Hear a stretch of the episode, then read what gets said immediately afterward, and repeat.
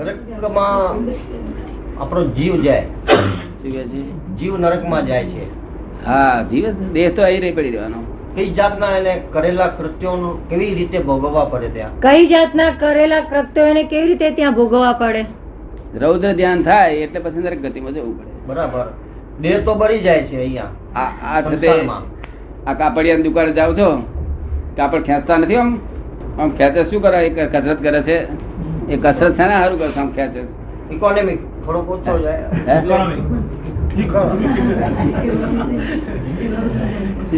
Economy કે છે? વધારે વધારે ન જાય. વધારે ના જાય ની બચે. ચાલી મીટર તોથી લાવ્યો મિલબોથી. અને અહીંયા આગળ ચાલી મીટર આપી દેવાના છે. એમાં ખેંચવાની જરૂર ક્યાં રહી આપણે? તક ના આટલું વધે છે તાર હું આ એ વધસ્તી નરકમાં લઈ જઈશ તને. બરાબર છે.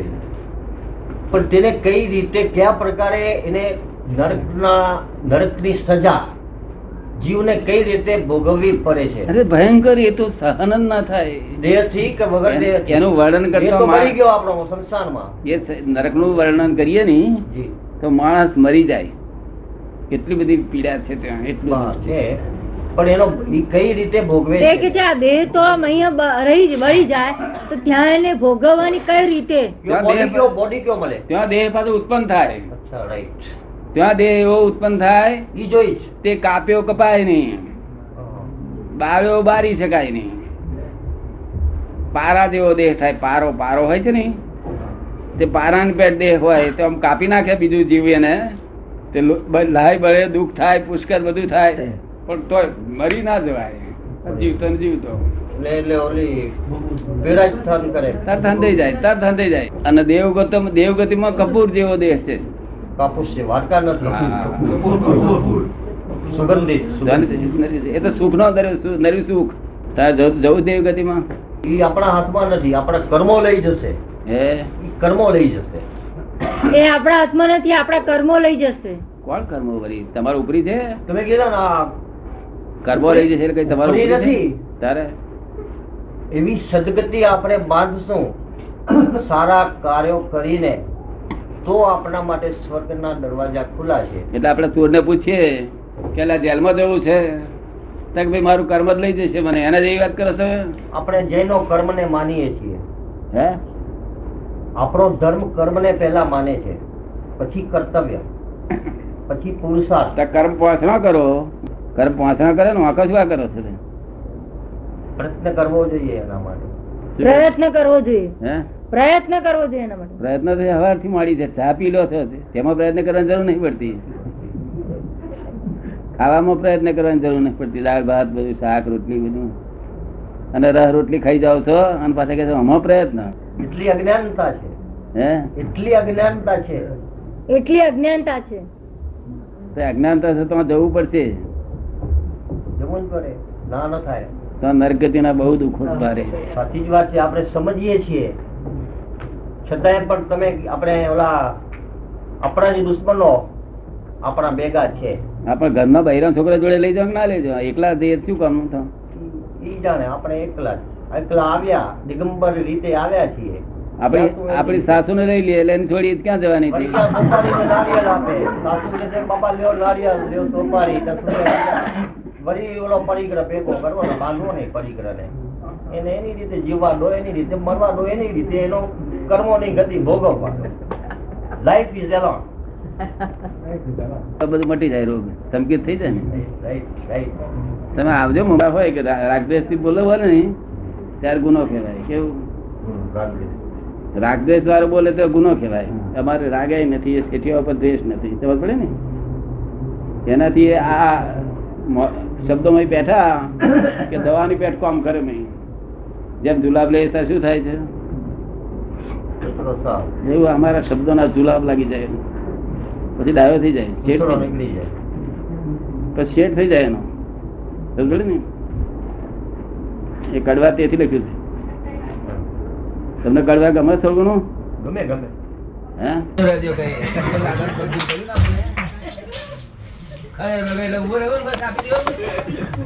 આમ તો હવે ક્યાં હે? બોલ બુમ્મા નામ શું હતો છે તમે બુમાય ના પાડો તમારે.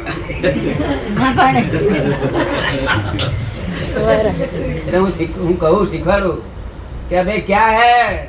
ચલને દે આગળ દે જાણે દે તે તો એક મુર્ગી ખાધી છે હો મુર્ગી ખાધેલી છે આગળ જવા દે. ખતરે બચારો. તારું કંઈક છે કે છે વગર કોમ ના આપી દઈએ. આનું મરવાનું જીવન વ્યવસ્થા તાબામાં છે ને. તો દેખતા પેલા મરી જવું? એને દેખા પેલા આમ તો રસ્તે ના આવે લૂંટી લે બરાબર. ના લે લૂંટી લે. કે મકારો શું હતો મકારો પાડો એ કઈ છે તે એ નથી ને હિંસા નથી ને? ના દાદા દવા લાવી એ કઈ ગુનો નથી? તો હેન્ડઝમ કહેતા ને બધા લઈને આવ્યો છું બધું? શું લઈને આવ્યો છાતી તો જ્ઞાની છાતી વગર તો જ્ઞાની ના થવાય. તેથી તીર્થંકરો તો જ્ઞાની થયેલા ને બધા. સાથી જોઈએ. રાતે અહીંથી બેઠા. એટલે આપણે કહીએ કે કોણ છે? ક્યાં આયા તું જરા બૂમ પાડીએ ને. તે જાણે કે આ તો જરાક ભારે લાગે છે કે છે. અને વ્યવસ્થિત છે ને મારવું કન મરવું એ મરશે કે આપણે મરશે એ તો બધું વ્યવસ્થિત તાબામાં છે. ક્યાં આપણા તાબામાં? તમને કેમ લાગે છે? વ્યવસ્થિત તમને થોડી ભડક લાગે ખરી? કચ્છમાં જાવ તારે? ગામડા બારવટી આવે તારે? લાગે દાદા હે? લાગતી હતી હમણાં તો કચ્છમાં જવાનો મોકો નથી આવ્યો. હા પણ બારવટી આવે તારે શું બરોબર લાગે લાગે. હે? ભય લાગે. શું કે ભય લાગે બૂમ પાડો રહી અરે આમથા બૂમ પાડો શું જાય.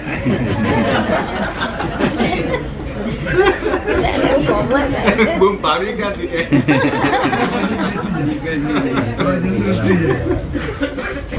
વ્યવહાર વ્યવહારે થોડું જોઈએ ને હાવ છે તે એકલું નિશ્ચય એકલું કેમ ચાલે? આવડો મોટો ધંધો કરે. ધંધો મોટો બિઝનેસ મોટો નહીં? થોડુંક હલાવવાનું બીજું કશું નહીં. કોઈને સહેજે દુઃખ દેવાનું તો ના હોય દુઃખ દેવાનો ભાવ જ ના હોય આપણે કેવું? દુઃખ દેવાનો તો પાવાજી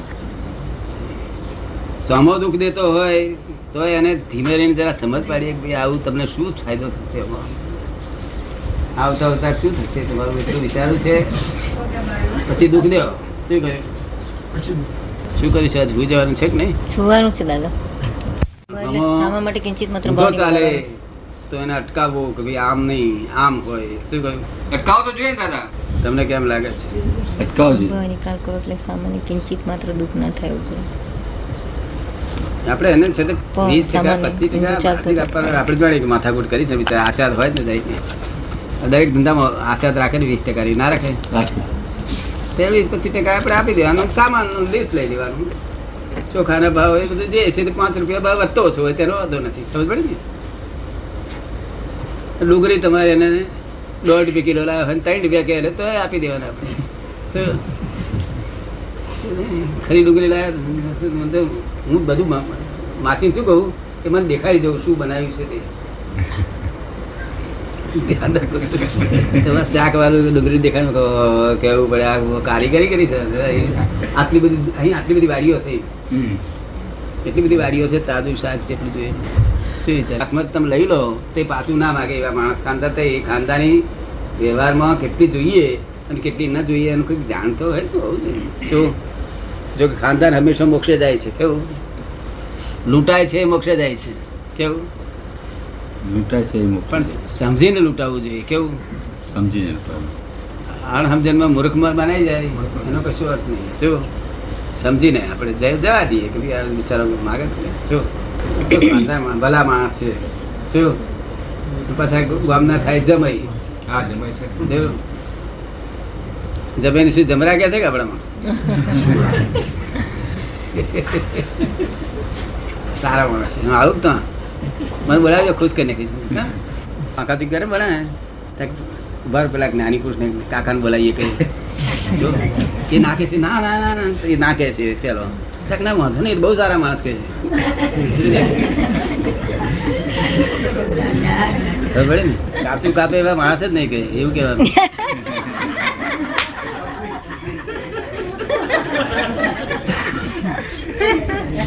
જ કાપીને. એ નાખે છે ગમત કરી હા. આપણે આરતી ધ્યાન નથી એટલા માટે તો મારે ઉડતું ભગવાનની કૃપા કહે અને બુદ્ધિ ફરે એવું લખવું એવું પડે શું?